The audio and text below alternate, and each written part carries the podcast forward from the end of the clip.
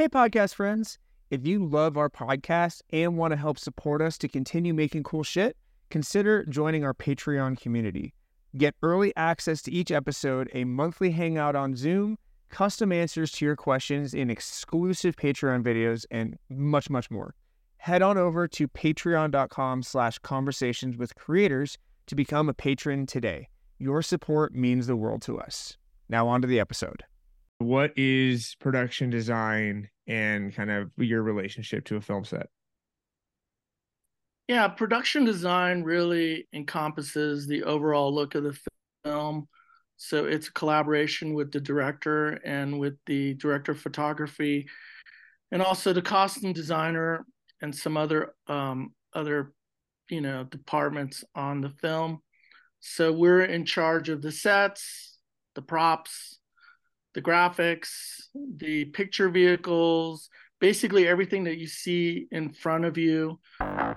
You know, we used a lot of practical blood. We had a, you can only imagine how much blood we had in this movie. It was a tor- enormous amounts of blood. A serious and we had amount. a whole department that, yeah, a lot of blood. So. Yeah, I mean, it's Saw. Listen.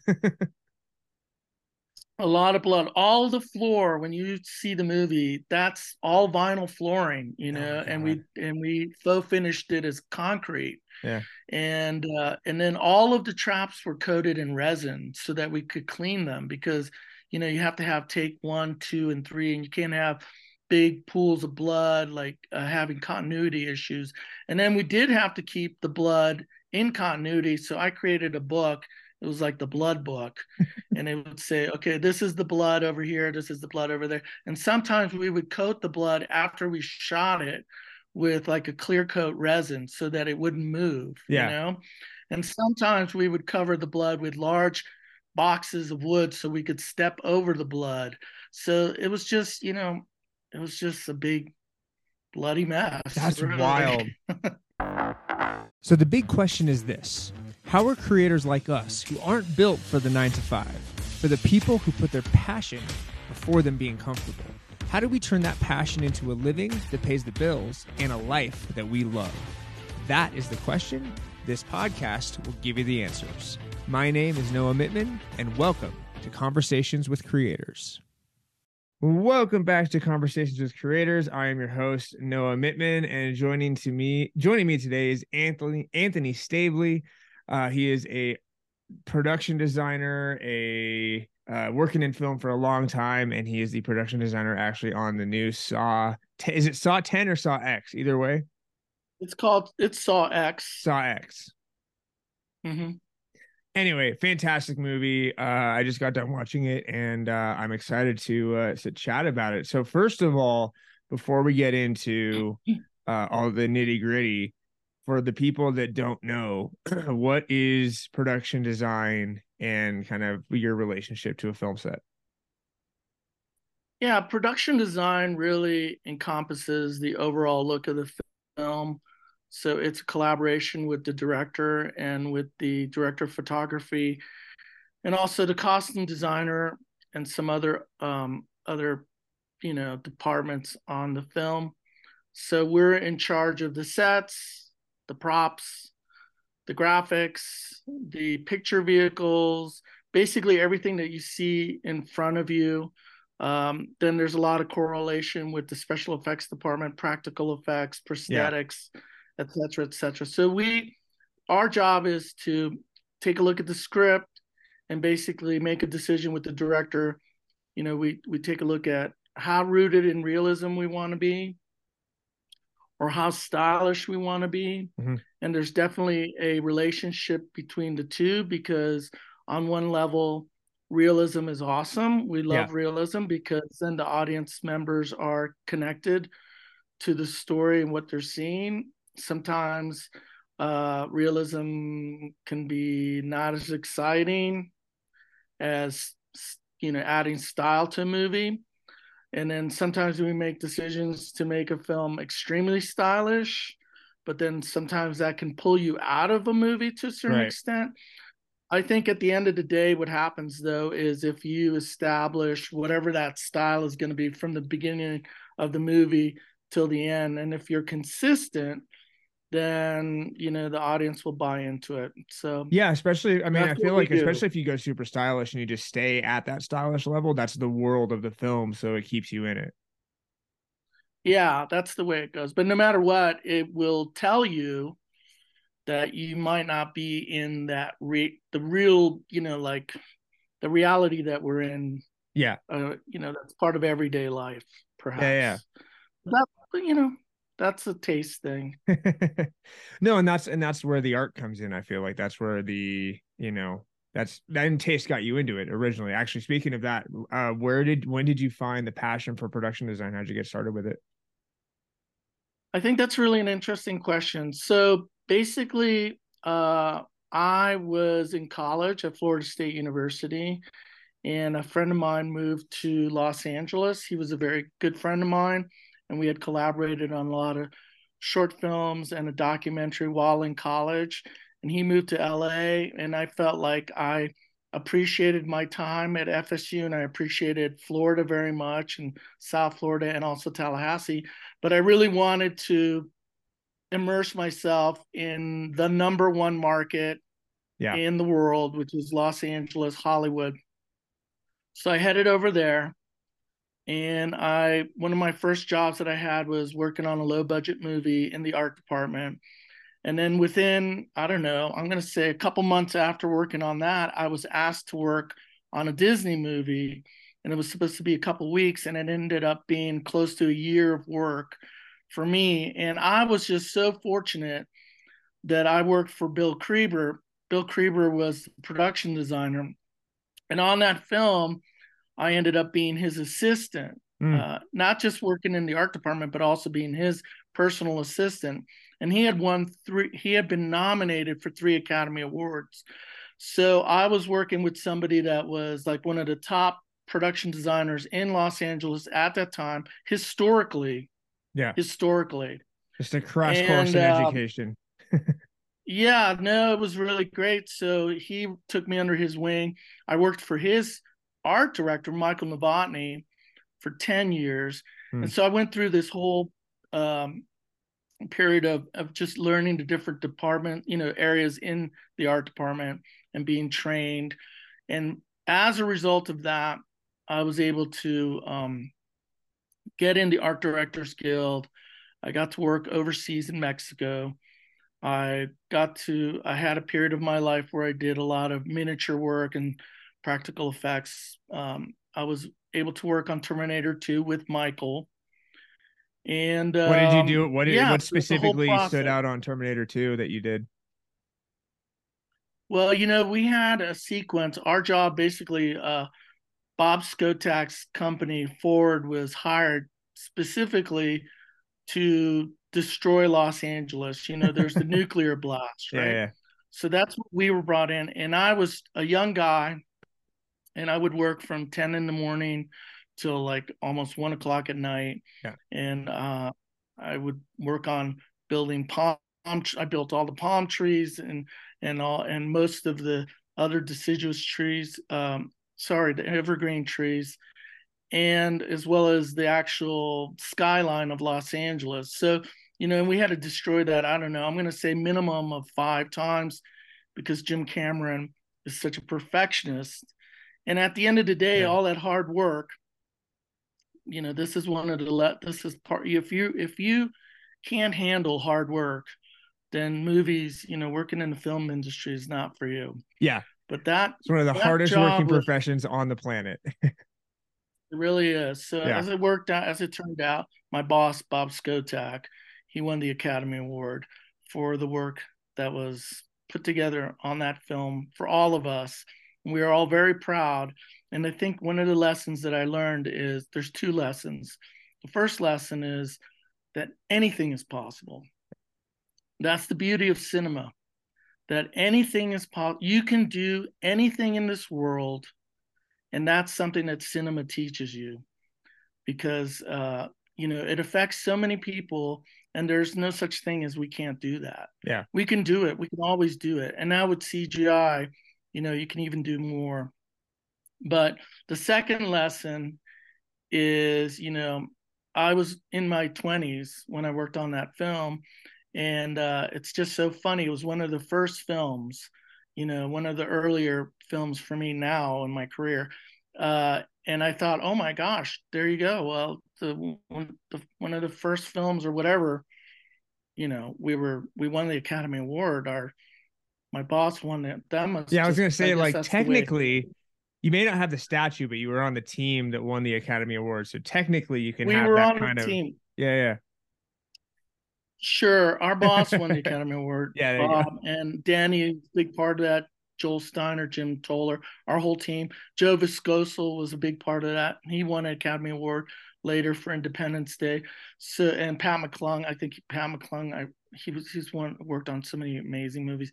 But anyway, the point Yeah. is that uh, you think sometimes in your twenties, oh well, that's just well that was easy. But then you know that's not how it goes. There's ups and downs and ups and downs. So you have to be resilient. Yeah. And you have to be grateful and you have to be positive and you have to look at all the positive things that you've done and you just keep that in your front pocket. That's really, really And true. that- That's really true because you get, I mean, there's so many no's that come with every yes that I think having the positive mindset, having the optimistic, like I'm going to make it no matter what.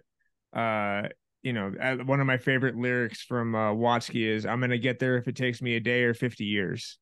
Like you have to have that. Like there's no, you have to be committed to it. And that's how you actually have a career in it. Yeah, and I think everything that you do is a positive actually. So, you know, uh, when we worked on that film and when we work on other films, we do a lot of tests. We we check things out. Every every movie we always do, for example, color tests. Mhm. We we paint backgrounds just to see what we like and what doesn't work. And of course, we always have presentations. Those presentations, the early ones for, within the art department, are tests. You know, so everything that you do is like a test, and you say to yourself, "Okay, did I learn something? What did I learn?"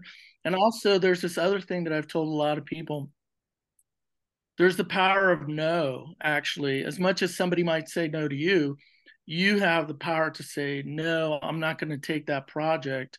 I'm not going to do that because when you say no, then other windows and other doors open and, and other possibilities. So, Yeah.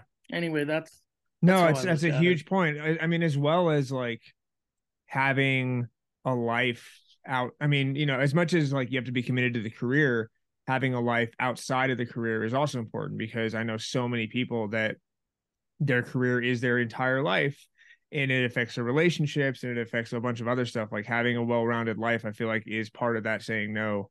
Uh, you know, if you either need a break or if the project's not quite the right fit, um, it's a it's a hard thing to do sometimes.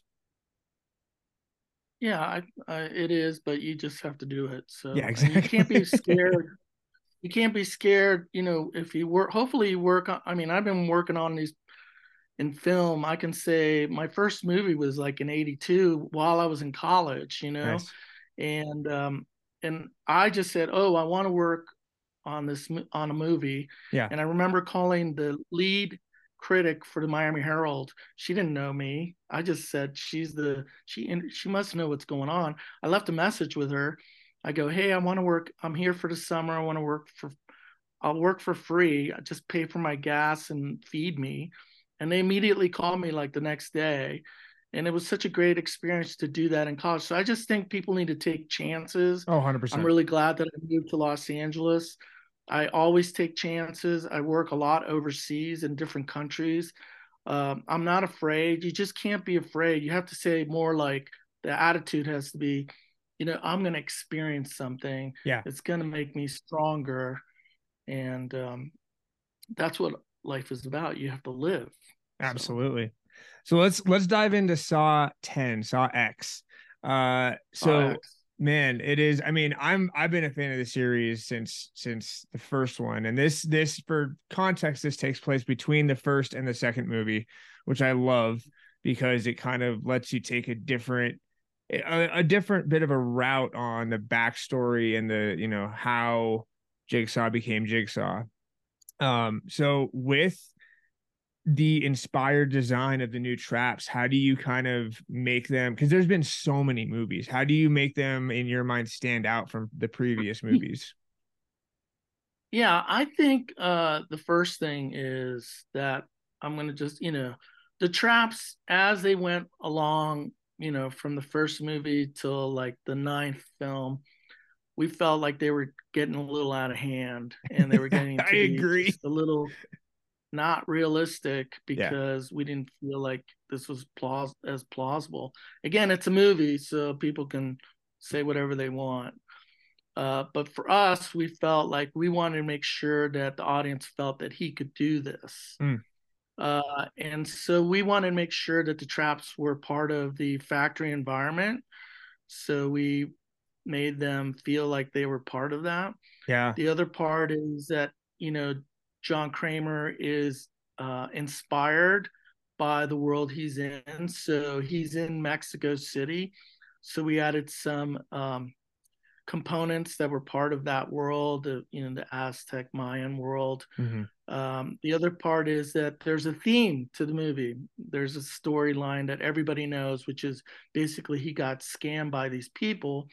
So we wanted to make sure story wise that the traps reflected those relationships and the medical aspects of it. So every every trap has a bit of medical to it. So then when you're watching it as an audience member, you feel like, oh, well, that makes sense. You know, we're like our job is really to help the audience, like yeah. you as an audience member. I just want you to watch the movie and feel like it, it makes sense. And really that was the approach. I, that's honestly one thing that I loved so much is like every trap was so personal to the person that it, eh, with what their job was when he got scammed. And I, I, that was like, again, I feel like the, some of the, you know, eight, nine, you know, seven were kind of just like, it was, it was, it was torture porn. And this is more like, sure. it, this was, each trap drove the story of what that person had done, which was really cool. Uh, I think it's part of why it works so well yeah that's again at the end of the day you know like for uh, from the standpoint of production designer we're storytellers we're visual storytellers and we are trying to help the director and the movie and we're just trying to make it so that it all makes sense and that you're engaged you know you just want to have the audience engaged in what they're doing so yeah no watching. and i you had such a good point too with like it was it was kind of founded in reality of the warehouse environment instead of just like these crazy you know contraptions that i mean how long would it take to build some of the stuff in previous movies insane but like when you have the elements of a warehouse that you can use and you just have to rig it up like that made a lot more sense that's a good point i didn't even realize that that's very true yeah yeah that, that was the approach Absolutely. So you kind of mentioned earlier too how production design works with VFX um what were some of the tools or techniques that you utilize? How actually what is how much of the traps in general were practical versus vfx and what was the relationship with that? Yeah so you know again as i said you know early in my career i worked a lot in practical effects and that means in camera. So for us our approach and with kevin our director you know he wanted to be able to see this stuff work right in front of him. So all the traps to a certain extent were you know they work practically. Of course you know i don't want to spoil anything right now but they move and they turn and this you know this flips back and this light turns on. All of yeah. that stuff you know we what we did is we approached it almost like a theater production where mm. you have all these components that act and can turn and and then we have the help of all these amazing people. So uh, we have the um, practical effects department this, uh, his company it's josh effects in mexico city. So if we have a wheel that needs to turn then they make that thing turn. Then our trap team i had a trap team that was led by Jose Antonio Rowe, um, and also uh, Rodolfo, our construction coordinator. He also took care of some of the larger traps. But uh, those guys, you know, they they make it so that this wire can get pulled back so that uh, I can hide a limb. You know, there was a lot of theater kind of stuff. We had to hide legs and arms and and all of that kind of business. So it's it's sort of like magic, you know. And yeah. I always say whenever I go to Mexico City, there's such amazing artists in Mexico City, and uh, I feel like there's a magic to it. So that's what cinema is about. But 100%. we try to make it as practical. Yeah, we try to make it like, how can we do this so that we don't really need CGI? But no matter what, you always need CGI. But I'd rather have the CGI, you know, erase cables or yeah clean something or augment blood but not really be the blood. You know we used a lot of practical blood. We had a you can only imagine how much blood we had in this movie. It was a tor- enormous amounts of blood. A serious and we had amount. a whole department that yeah a lot of blood so. yeah i mean it's saw listen. A lot of blood. All the floor when you see the movie that's all vinyl flooring you oh know oh, and we and we faux finished it as concrete yeah. And uh, and then all of the traps were coated in resin so that we could clean them because you know you have to have take one two and three and you can't have big pools of blood like uh, having continuity issues. And then we did have to keep the blood in continuity so i created a book. It was like the blood book.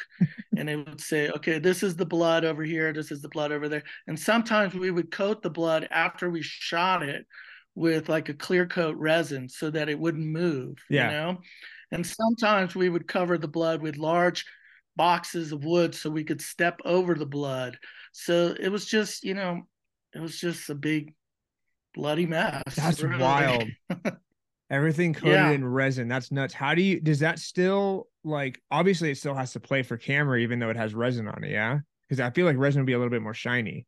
Uh, yeah, so we have matte sprays. nice. yeah, you know, that's great. So actually within within the practical, how you kind of said it's a theater production with with when you're shooting, is it obviously the shots are how many a how many cameras and b is it like a continuous process or is one element working at a time for the shot and then resets? Yeah, so we shot with two cameras most of the time.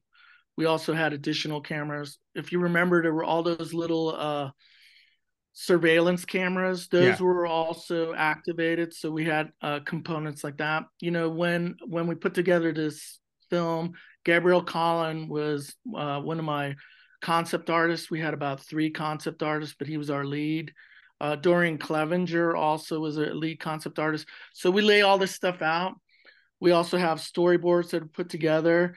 Um, they're guidelines, you know, but we do know that whenever we shoot a trap, we're going to try to get the performance first. Mm. We want to make sure that we can see a wide view of, of that and and then we're going to go in and get all the gears and all these other bits right so um, when you look at the film now and i don't think this is a spoiler but if you look at the wheelchair for example you'll see that uh, you know mateo's trap you'll see that that back of that wheelchair is you know made out of rusty metal and it's rather large yeah. and the reason that i designed it that way is so that we could have effects team behind there pushing it or manipulating it or dealing with that mask, you know. So when you go look at the seesaw trap, again, uh, there's no, I love that you're giving just enough to get people really interested, but we're not saying yeah, much. But anyway, you'll see everything has its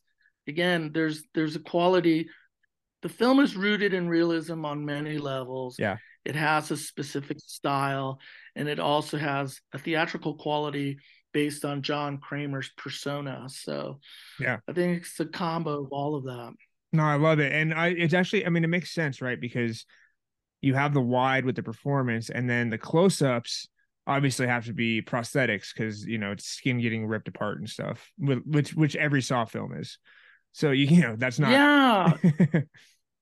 Well, it's really interesting because uh, one of we had rigs as well. So uh, for Valentina, you will see her starting the cut with the Gigli saw, and um, there's a rig that makes it look very much as as though, uh, as though she's doing it but that's not a prosthetic leg for the beginning of that sequence. wow. So i just needed you to know that yeah and um yeah and there's a that's lot of other wild. stuff like that too so, that's got to be yeah, kind of so, scary as an actor going in like knowing like you know like obviously this is fake but like we got to make it because it just looks so damn real.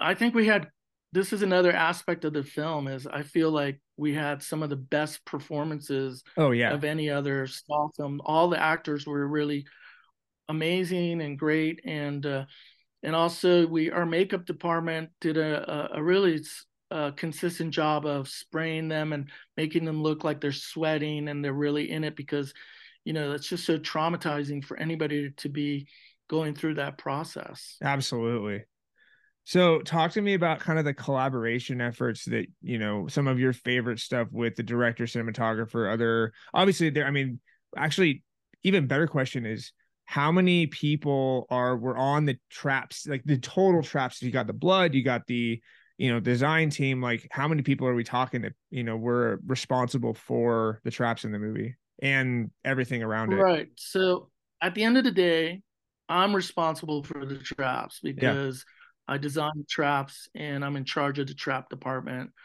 Uh, and that's part of being the production designer. So we had all of the sets and the decor and all these other parts of the film that were part of my responsibility. But I was asked to also be in charge of the traps. But then within that, you know, we have our trap team, which is about eight to 10 people, which is, again, Jose Antonio Rowe built these traps, the majority of these traps.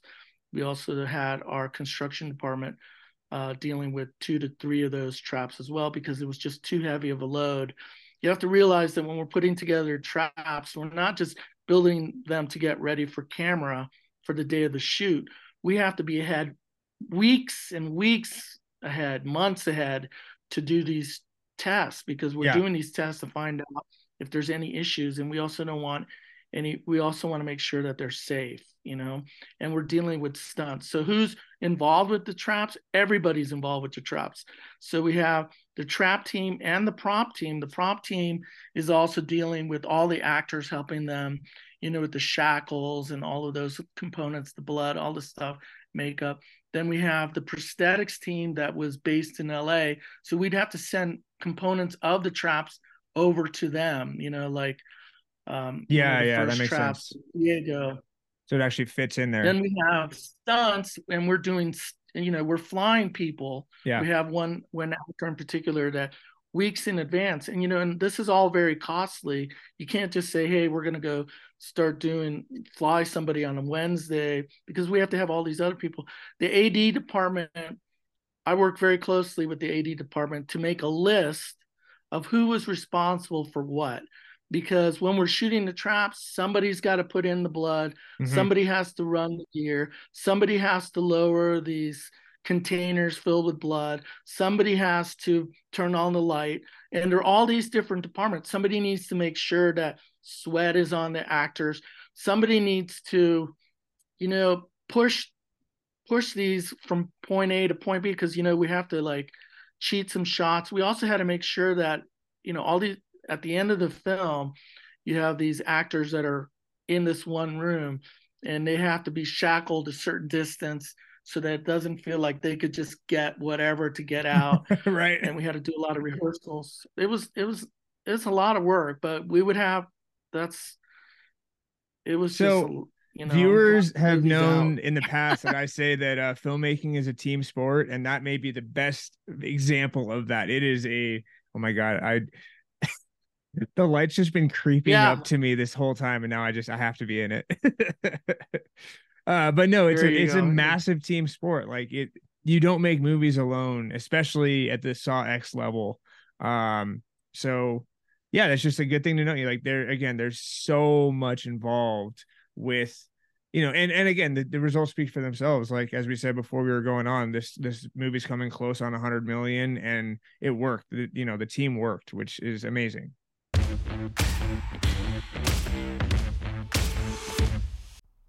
Hey friends, it's your podcast buddy Noah Mittman here. And uh, I want to talk to you a little bit today about one of my passion projects, my clothing brand, Clothing for Creators. Roll the tape. If my life were a movie, the hero's big speech would end with stop waiting, start creating. Because that's the drive behind my story. Like when I couldn't afford to finish film school.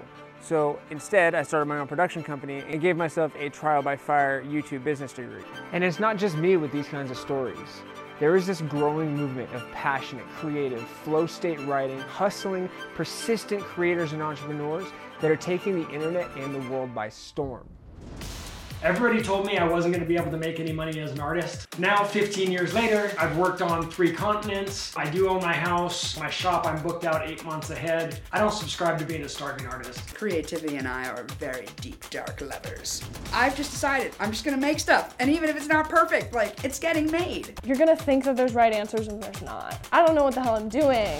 Let's just throw dye on it and it'll look great. You don't need rules some old guy in a suit made up. You don't need anyone telling you that your voice doesn't matter. We are makers, creative types, side hustlers, doers.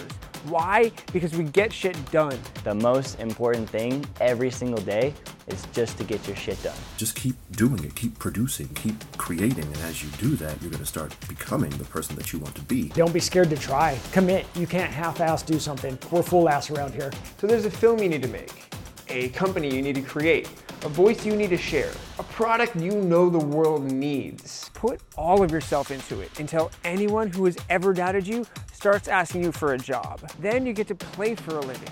You get to create community, partnerships, collaborations, building bonds with people that like the same stuff you like.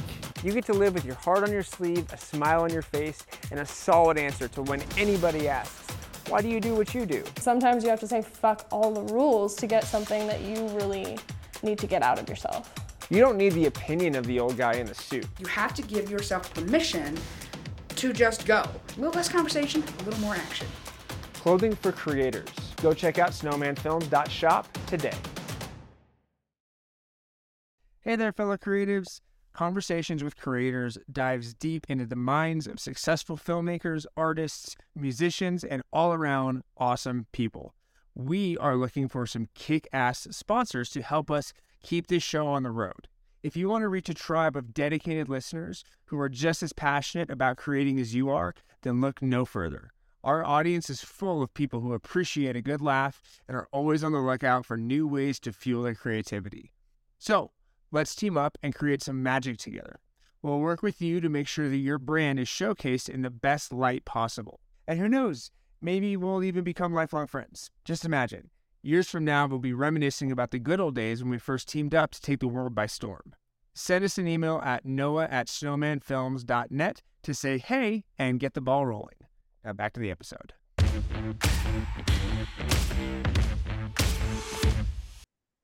Yeah, I want to. I want you know. I forgot. I wanted to just say that we were really fortunate, you know, to have Kevin as our director, mm-hmm. because Kevin uh, has been part of almost all of all I think all of these films and he was really our guide and he was always so positive and he I felt like we had such a a, great relationship in putting this together and uh, the producers you know from the get-go once once we made our initial presentations and they got greenlit I made presentation for all the traps you know and Gabrielle Collin up and put together these uh, this PDF showing what we were going to do, and it was so well received. As soon as they signed off, they just kind of let us do our thing, and and then Nick Matthews, our DP, you know, we talked about uh, some of these giallo films uh, from the 60s and 70s and the colors that we liked and how they were an influence to the first Saw film. Hmm. And then, you know, everybody, I think everybody knows that we replicated the bathroom from the first Saw film. So that was a really big challenge as well because wow. Oscar Orsi, who is our set designer, there was probably three or four days where he was just pulling his hair out because we had to figure out the right scale for the tile and the right size of that room. And imagine that we're you can't fuck at, it up. You can't fuck like that's you. It has no, to be exact. It's so iconic, right? Yeah. And here's the other thing. You know, back in the day, we would make films and we would say, okay, well, I think we can get away with that. I mean, that's going to look great, or maybe they won't see all of that. That's going to go into the shadows, whatever. But we have such fanatic fans. They freeze frame everything we do. They post it on, you know, in Japan, Australia, Germany, France, the US, all across the world. They tell us, okay, look, there's that shoe is supposed to be here, that blood is supposed to be over there, or why is he doing what is this and you know it's so critical that we can't make mistakes it's like the saw I mean, fan I'm base sure and the star did, wars fan base are just uh they're they're the most critical crazy. of their own thing that they love. No i love it's seriously it's funny when you like as much as people love the series they're also hyper hyper critical. Uh and to live up to that is uh, is a task. Yeah they might be critical but they're also um so love they really have been so appreciative of this film we yeah. have so many people telling us how much they appreciate that we made the film for them you know that was the approach to to make a movie for the fans number one you know that was yeah. really what we thought of on a daily basis so it, it really again like uh so how we know each other is my wife shorty uh, has done some carpentry work for anthony and uh she is the biggest Saw fan you'll ever meet and she said she literally said like it's hard for me to say this because she loved the first like the first one so iconic for her but this is her new favorite one oh i'm so happy yeah she, she loves that. it yeah. she loves it we will be watching it many times over speaking of kind of proudness yeah well stuff, i hope I'll go for yeah, it. I'm really proud of the film. I, I really hope, you know, that people appreciate Tobin, uh, his acting in this movie. Oh my God. And I hope that he receives some awards this year, maybe like a Lifetime Achievement Award or something, yeah. because you know, this is a very emotionally based movie. It's uh, that's what makes it so strong is that you are going through the journey with him and then you see what happened to him. Yeah. So all of that emotion goes into the traps and the ending of the movie and and that's why it's deeper and has more weight. Yeah. And that's the difference between this film and many of the other films. You care about what you're watching. Well, this was, I mean, this was definitely the most range I've seen from him uh, in any of the movies because it, like, again, it was kind of a part of his origin of like what it was. Also, really, I love the speaking of uh, your your cameo. Um, oh. he's on he's on screen for a little bit. I love it, but like you see in in yeah, around that scene, that... you see how his mind works when you know he's seeing you know if this guy makes the right decision or not in the hospital he's already thinking about how he's gonna fuck with him, which is I just like again the create like the creative process in that is really cool. Yeah, so the writers, you know, Josh Stolberg, Peter Goldfinger, they they need to be really commended for the screenplay, and uh, you know, I think that this film has succeeded on many levels. So I'm sure that they're very busy talking with the producers about the next script. I I I went to I really I went to a couple screenings uh, for the film in Los Angeles, Los and also in Las Vegas. Uh, so I got to meet some of the previous writers. So the fact that those writers were in the room having nice chit chats with the producers tell, tells me that there's a lot of activity going on in that area uh, and that this is a yeah. We'll see how this is all going to happen. Awesome. I don't know what the storyline will be, but I mean, uh, listen, I you, you can't. It's it's uh, you, you got a winner. You can't go. You can't walk away from it. Yeah. Did you get to see the last extra scene after the credits? Yes it's you're it's kind of the in the Marvel uh, uh style of like it's just that teaser and you never know. But I it's I love those little kind of Easter eggs. Those are super fun. And uh, it was funny yeah. too because we watched that and then we started looking for your name. Uh, and it was like, oh no, wait, wait, you were you were in the big titles before that. well, I would hope, yeah. I think that's yeah. that's normal how they do. Hundred percent. What it what are uh maybe a trap or a set piece that you're like most proud of uh from kind of start to finish on this one? Right. I am really proud of the decor that maria salinas did in cecilia's house. Mm. i was really happy with the way that that turned out. Um they did a really beautiful job and it reflected you know cecilia and it was a great way to show mexico in a modern way Mhm. I love the underground club, which you didn't really get to see too much, but that was a cor you know, we put that together from scratch. That's the where they kidnap, you know, where they kidnap um Valentina, remember? Yeah. That part. Uh there's the whole yep. Uh I was happy that we built a, you know, we built a statue that was about six feet tall, which we then composited in the plaza to look as if it was like 30 feet tall. You know there's that aztec statue so that yeah. that's only like six feet tall. So that was really nice. Um, still doing miniature work. I just think that that's a miniature so that was a large scale miniature basically Yeah. is what we we call it. Uh as far as the traps i think i'm proud of all of them i'm proud of the space uh you know the office space uh the lair Yeah. that he has in the factory at all everything i'm just pleased with everything so it turned out great um, yeah, I think it was a lot of it was.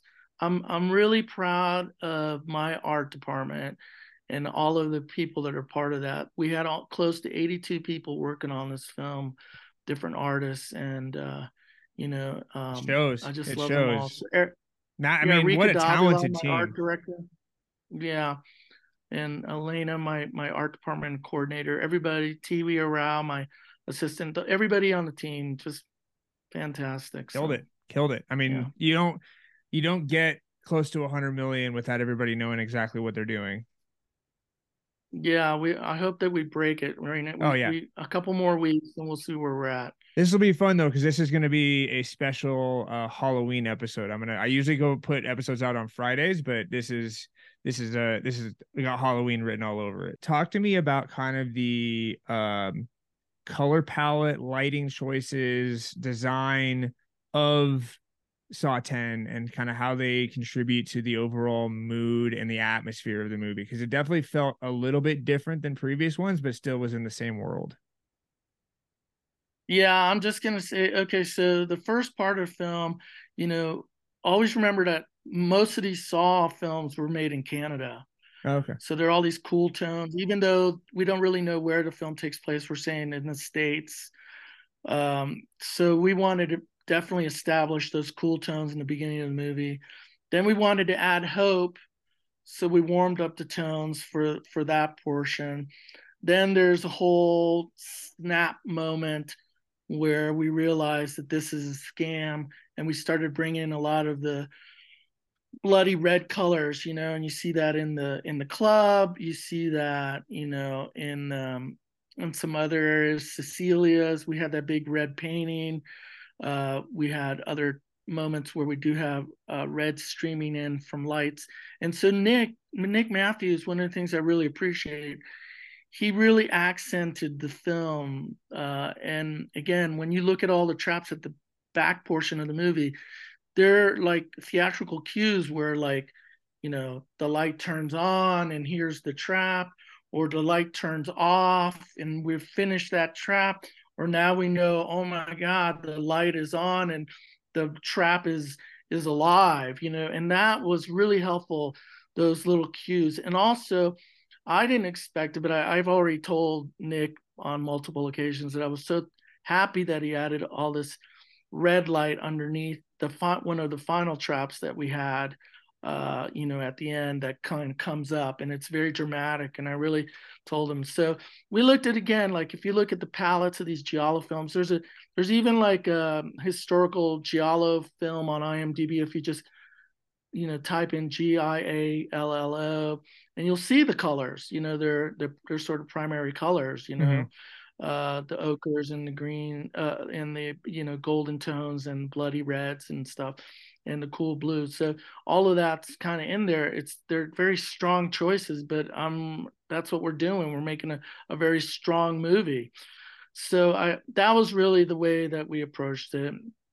And yeah, uh, Saw doesn't you know, Saw isn't really known for uh, weak choices on anything. no, a very strong movie. Very in your So, yeah, face on stuff. Absolutely, and it, I think it worked. You're, I, I- yeah, you're you're right though. I think definitely like lighting, especially on this one, and texture plays just as much, if not even more, than past films. It really added to the mechanics and the the vibe of each of each trap and each kind of, and even I, as you said, like you know, it definitely started cool, which um is kind of the classic saw and then yeah but then the the, the hope and the warmth um was a was a change which was nice um but no that's, that's Yeah. and and there's very kind of the uh do you i'm not sure if you know but it do you know what filter was on the lens for all of the very soft light um because there was a lot of I don't it. know. I always recommend that if you just type in Nick Matthews, you know, Saw X, uh, I think he has like two or three interviews that he's done where he's very specific on all the lenses that he used for the different cameras and the types of cameras.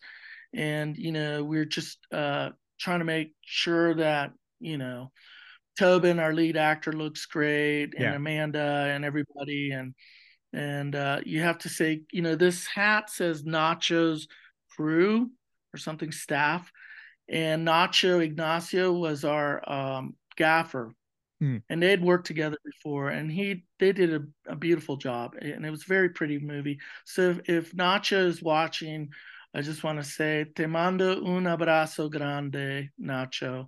That means I send you a big hug in Spanish. Salute that's to how you we sir talk to our team. Yeah. beautiful beautiful work absolutely so um kind of going on to the the career thing a little bit um any advice that you would give to aspiring production designers who kind of want to make a name for themselves in horror or thriller um similar to saw or just you know how to get started in general Yeah. I think it's a, a twofold, at least twofold answer. So the first one is if you're just starting out to to be a production designer, it just depends on what you want want to do. If you want to go and really learn to be a production designer, you're gonna have to go to places like London, Los Angeles, Paris. That's where all the artists are. There, that's where you're gonna be trained properly. If you even if you go to Yale theater school, uh, uh, or if, depend, you could go to, you know, you might first start off being an architect. If so, if you if your background is in architecture, that's going to be really helpful. But to be a production designer is a combination of understanding architecture, design, decor, aesthetics, art, all of that. How to be a leader, how to run a group of people, how to navigate working with the studios and the brass and the producers, making presentations. So it comes down to, to taste. But you have to be a very strong person. You just can't say, I'm going to be a production designer. You have to work like enormous amount of hours. I mean, I, on this show, there was a two week period where I would start from 4:30 in the morning, and this had nothing to do with the call time. Mm. This had to do with me getting ready to make my list because I have this massive army of people, and they all need to know what they're doing. Um, from 4:30 in the morning, and then I would get home at six. But you know, I'm, I'm it, it, you never go to bed at six. You you know, you end up at eight maybe. So you have to be very strong. You have to be resilient, and you have to be believe in yourself, and you have to be positive because you're going to affect so many people. I have so many young people that come into my life that I have in my office, and maybe they went to Brown University, maybe they went to Dartmouth. You know this, and and I always say I commend them, but now they're in the real world, and I have to guide them and and give them my best. So that's number one. Number two, if you love horror, the other thing is go find the young directors that have a vision Hmm. that are in this genre and do everything you can to support them and to make that vision come true and support and and surround yourself with the best team that you can find so you're only as good as your team i have worked on maybe five or six movies in mexico city so i was able to already start putting together a team if i didn't have somebody I already had several art directors uh, that I had worked with, and they recommended people to me. At the end of the day, you always have that eye of like, okay, where is this person in their life right now? Because they can have amazing credits, but if they're not ready for the job right now, then that doesn't help. So that's what I would say. I would say go connect with yourself. Here's my thing. Long ago, I worked on some movies, some smaller movies, and uh, I, I remember meeting Chris Hopkins is not going to like this story, but Chris Hopkins and I worked on a on a movie. He was a sculptor. We worked on a couple of movies actually, and I was in touch with him. He went to USC, and I said, "Hey, what are you doing?"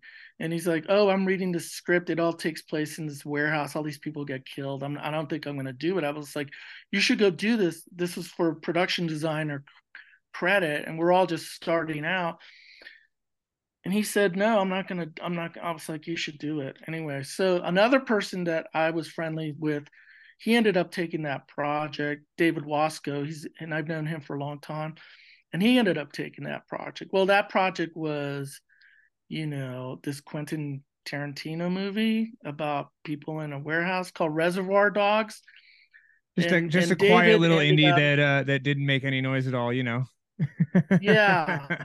So he ended up David ended up doing everything he could to support this young filmmaker Quentin Tarantino. He did all his films and he went on and on and just a few years back David won the Academy Award for La La Land you know and uh, so that's the way cinema works. And and um, you know but everybody makes choices. And so i just think go find people that are doing things that have a vision and that are not afraid. And part a big part of life is don't be afraid. So mm-hmm. stop being afraid. Take chances. You know i sold my car to go to la and I slept on a couch for weeks and I took chances and there's a whole graph that if you look it's it's in like a financial graph. And the financial graph says that if you go above the above that line and take chances you're going to get a bigger payoff. Mm-hmm. if you go under the graph and you don't take chances you're not going to get a payoff. If you kind of stay in that line around that line that's kind of like what they tell you. I don't know but i always say don't be afraid to take chances uh, it's something I preach all the time. Like it's uh, it's kind of the the stop waiting, start creating attitude. Like you just got to go for it and dive in and see what happens. Because uh, I mean, yeah, the worst case you can get is regret, and that's I just you know that's I don't want I I don't wish regret on anybody. So you know if you want to do something, dive in and go after it, hundred percent yeah go do it and, and, work hard and don't be afraid and and you, every time that you do something you're going to learn yeah, so right, what, right. You're always winning every time. You're you always fail if you quit. winning because. Okay, so here's a line yeah, yeah, a long time ago when I was a kid. When I was a kid, my brother told me this, but it's not from my brother. It's from Vince Lombardi, who was a great coach, and he said, uh, "Winners never quit, and quitters never win." I and that's it. the deal. So winners never quit and quitters never win. So you just keep going and you do your thing and there you go. It's a very very similar quote to one of my favorites which is a a song lyric that's uh, I never I never win or lose, I only win or learn. Yeah. There you go. You always and if you're learning, you're always winning. Yeah. So you actually never lose. You never you lose. Never lose. you never lose. You just got to keep going. Exactly. As far as future projects in cinema, they always come when it's time. So right now, I think next year uh, we'll be set, ready to go, and there'll be a lot of projects because a lot of projects have been put on the back burner mm. right now, and I feel like I don't know. Um, this is my guess, and maybe I'm wrong, but I, I don't know. We'll see. I think that the strike will be closing up after Christmas is when I think it's all going to happen. So yeah. we'll see. But yeah. one last question anyway, on, thank you so on much Saw X, me. actually, real fast. Oh, on Saw was, I mean, what was the first? I don't know so, when. I, no, no, no. Sorry for for uh how long you worked on it. What was like the total? So people kind of get an understanding. It was of what close a film to like six months. It was close months. to six months. Yeah. So just uh, you know, we had a couple of months early in the beginning of this year. Then we had all. Uh, then we we did have a, a period of uh, we had a break in uh, December because we had to wait for the prosthetics department. But there's never a break because throughout that process as well, uh, I had to keep sending out you know information for this, this, and that. We had to do all these tests when we got back as well. So it was close, you know, more than five between five to six months for that. A lot of, that, a lot of life. You know, that's how it is. Yeah, it's a long life, and yeah. No, that's great. That's, that's how uh, it is. it's that's how it is on features. You you give months of your life, and you hopefully come away with something that uh, a that you're proud of, and you know that people that people yeah. enjoy, and, and I think it was a success on all of that. So I just wanted to finally say congratulations, man. It's it's a fantastic movie. You Thank did you. great work on it, and I absolutely loved it. Thank you. As you know, one of the things that Ridley Scott always says is that you just have to kind of move on to the next one. So I'm grateful for this, but I am now already, you know, uh, taking a look at what will be the next movie, and I hope that it will be so. It will be nice if it's Saw, but they have to write the script first. You know what yeah. I mean? So I'm. I will most likely end up. I will work make a choice because it's my choice to see what film I will work on next, and we'll just see what those scripts are and stuff. And there were scripts earlier uh, in the year, and I turned down, mm. uh, and they just, you know, they weren't that. They, you know, I don't want to get into it, but no, yeah, no. I mean, I listen, if it's not, but... I mean, production design wise, I feel like kind of the Super Bowl is is something at the Saw level where you could just have so much fun with. I mean, that you know, so much of the film is based in your work that uh, I you know I don't I don't blame you for turning other stuff down if if uh, it wasn't kind of that level. Yeah, I mean you just do what you have to do, but it's always it, it can be a smaller film if the script is good, and that's really the key. Is like is it a good script and a good group of people that you want to work with that they're going to do something and it's not always the size of a film as you saw again like david wasco with reservoir dog it was mm-hmm. it really really flipped his it did such a it really helped him out so much and i'm so happy for him and and sandy and anyway stuff like that. But yeah. anyway thank you for having me here. Oh dude it's been an absolute blast. I appreciate it. later. it yes. Yeah absolutely. Yeah. we'll have to we'll have to read when when the uh well a we'll have to hang out before uh the next one but we'll definitely have to have you back on when the next project comes out because uh there'll be a whole new set yeah, of things to talk great. about. Yeah so Thank for everybody you. listening right. and watching, I appreciate it, and I will see you guys next time.